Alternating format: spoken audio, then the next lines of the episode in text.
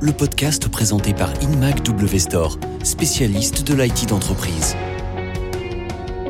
De retour sur Parlons IT pour notre podcast du jour dédié à la transformation hybride des entreprises et notamment à ses effets sur le quotidien des travailleurs. Je le rappelle, nous nous reposons en cela sur une étude très complète proposée par Poly et je reçois Fabrice Berthelot, Régional Senior Director, pour nous en parler plus en détail. Bonjour euh, Fabrice. Bonjour Thibault et bonjour à tous ceux qui nous écoutent. On a commencé par évoquer un, profil ultra mobile et là on vient de terminer un profil plutôt fidèle au bureau. Euh, mais pour en revenir à l'introduction de ce podcast, finalement la véritable tendance à l'heure actuelle c'est la volonté des entreprises de créer une organisation hybride euh, du travail. Donc quand on dit hybride c'est à mi-chemin entre le travail à distance et le travail en présence au bureau. Euh, est-ce que c'est quelque chose qu'on retrouve dans votre étude avec l'un de ces profils, euh, Fabrice? Oui, alors c'est vrai, si on regarde les six profils, on peut dire qu'il y en a 48% qui sont sédentaires et il y en a 52% maintenant qui sont mobiles. Donc euh, euh, c'est une première, euh, c'est la première fois que l'on voit une accélération aussi forte sur les, sur les profils qui sont mobiles. après, il faut nuancer ça, c'est-à-dire que le niveau de flexibilité, il varie en fonction, je dirais, de la culture de l'entreprise, il, il, varie aussi en fonction des, des postes que vous pouvez avoir dans, dans, dans l'entreprise. Et je crois que l'enjeu des, années qui viennent, ça va être de trouver ce, bon équilibre euh, dans ce niveau de flexibilité. Euh, c'est pour ça que cette étude apporte des réponses à ça euh, aux entreprises pour affiner, je dirais, ce niveau de flexibilité en fonction des, profils que l'on retrouve dans l'entreprise et des besoins de, communication. Dans votre étude, vous identifiez plusieurs profils très flexibles, mais concrètement, il y en a un qui se démarque, c'est le flexible worker, donc oui, le, le travailleur flexible, on, l'aura bien compris en bon français. La question que je me pose, c'est qu'en termes finalement, s'il a euh, des enjeux de mobilité, même s'ils sont pas euh, à 100% de son temps de travail, est-ce qu'on ne devrait pas simplement lui affecter le, même type d'équipement que ceux qu'on a étudiés précédemment pour le Connected Executive oui, tout à fait. Donc le flexible worker, c'est 20% des effectifs déjà, et c'est la plus forte croissance des profils que l'on que l'on étudie. Donc on voit que c'est une, catégorie qui est amenée à se développer. Si on regarde sa façon de travailler, effectivement, il va plutôt plébisciter de travailler à la maison pour les tâches qui nécessitent de se concentrer, de réfléchir, de travailler sur des dossiers, etc. Parce va fuir là les distractions qui sont au bureau, et puis il va aller au bureau pour socialiser, rencontrer les autres, travailler en équipe euh, etc. Donc il est effectivement assez mobile avec un niveau de flexibilité euh, assez important, mais plutôt je dirais soit le bureau soit la maison.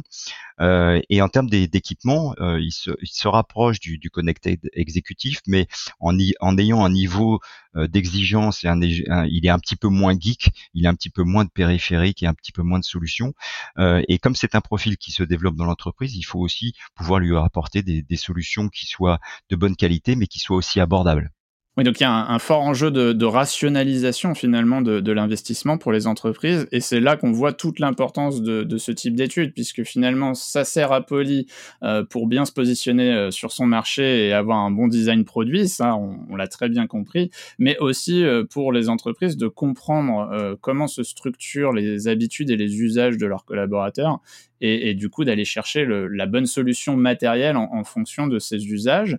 Est-ce qu'avoir un partenaire comme InMac W Store, c'est pas un avantage pour ces entreprises justement? Oui, l'avantage d'avoir un partenaire comme comme InMac W Store, c'est d'être euh, d'avoir un, un, partenaire qui est déjà là, qui est déjà présent et qui offre une, une multitude de, de, solutions.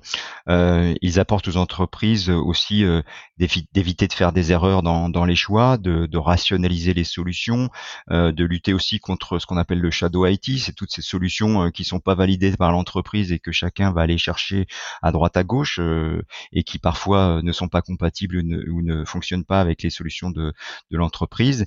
Et puis c'est aussi la demande est, exponentielle, donc il faut savoir gérer des volumes, les anticiper et de pouvoir aussi gérer, le service après-vente, le, SAV et tous les services qui peuvent aller avec, comme l'installation pour les salles de visioconférence par exemple, l'accompagnement au changement euh, ou aussi parfois l'accompagnement sur l'éducation et la formation sur les outils à utiliser. vous avez pu le constater avec Fabrice euh, aujourd'hui, on a décrit trois personas de l'étude réalisée par Poly.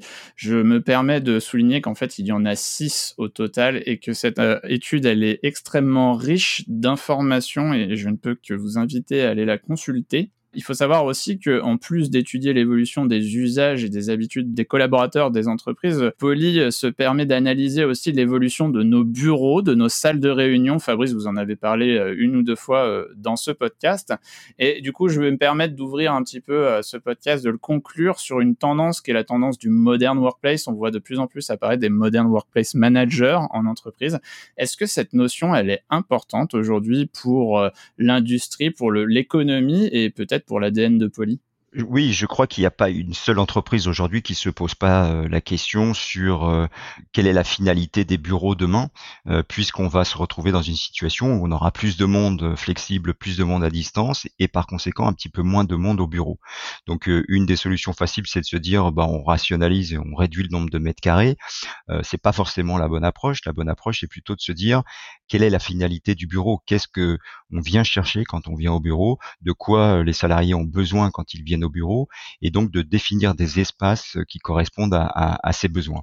Et on va très vite se rendre compte que dans ces espaces-là, on a besoin de socialiser, de, rencontrer les autres, mais on a aussi besoin de continuer à communiquer avec les gens qui sont à l'extérieur. Donc euh, ça nécessite de, repenser complètement, euh, je dirais, les, les espaces. L'approche de Poly, puisque vous posiez la question, c'est d'apporter une égalité entre les personnes qui sont au bureau et ceux qui sont à distance. Les entreprises jusqu'à présent ont beaucoup investi dans les bureaux et dans les technologies qui sont disponibles au bureau. Maintenant que vous avez beaucoup de gens à, distance, il faut investir aussi dans des technologies, euh, dans des équipements pour les gens qui sont à distance. Donc euh, je finirai par dire que l'enjeu pour nous tous demain, c'est que cette révolution technologique, euh, on est en train de la faire, on l'a fait, on a vu que ça fonctionnait. pour l'avenir, il faut se centrer sur l'humain, se centrer sur les besoins, sur la facilité d'usage et de définir les comportements euh, et les façons de travailler du futur. Une très très belle euh, conclusion de Fabrice, un avenir qui se recentre sur l'humain et, un bureau qui a priori va devoir devenir le, le centre de nos relations sociales et de nos communications avec nos collaborateurs. Merci Fabrice en tout cas pour cette belle conclusion et puis ben, on retrouve nos éditeurs pour un prochain épisode. Merci à tous.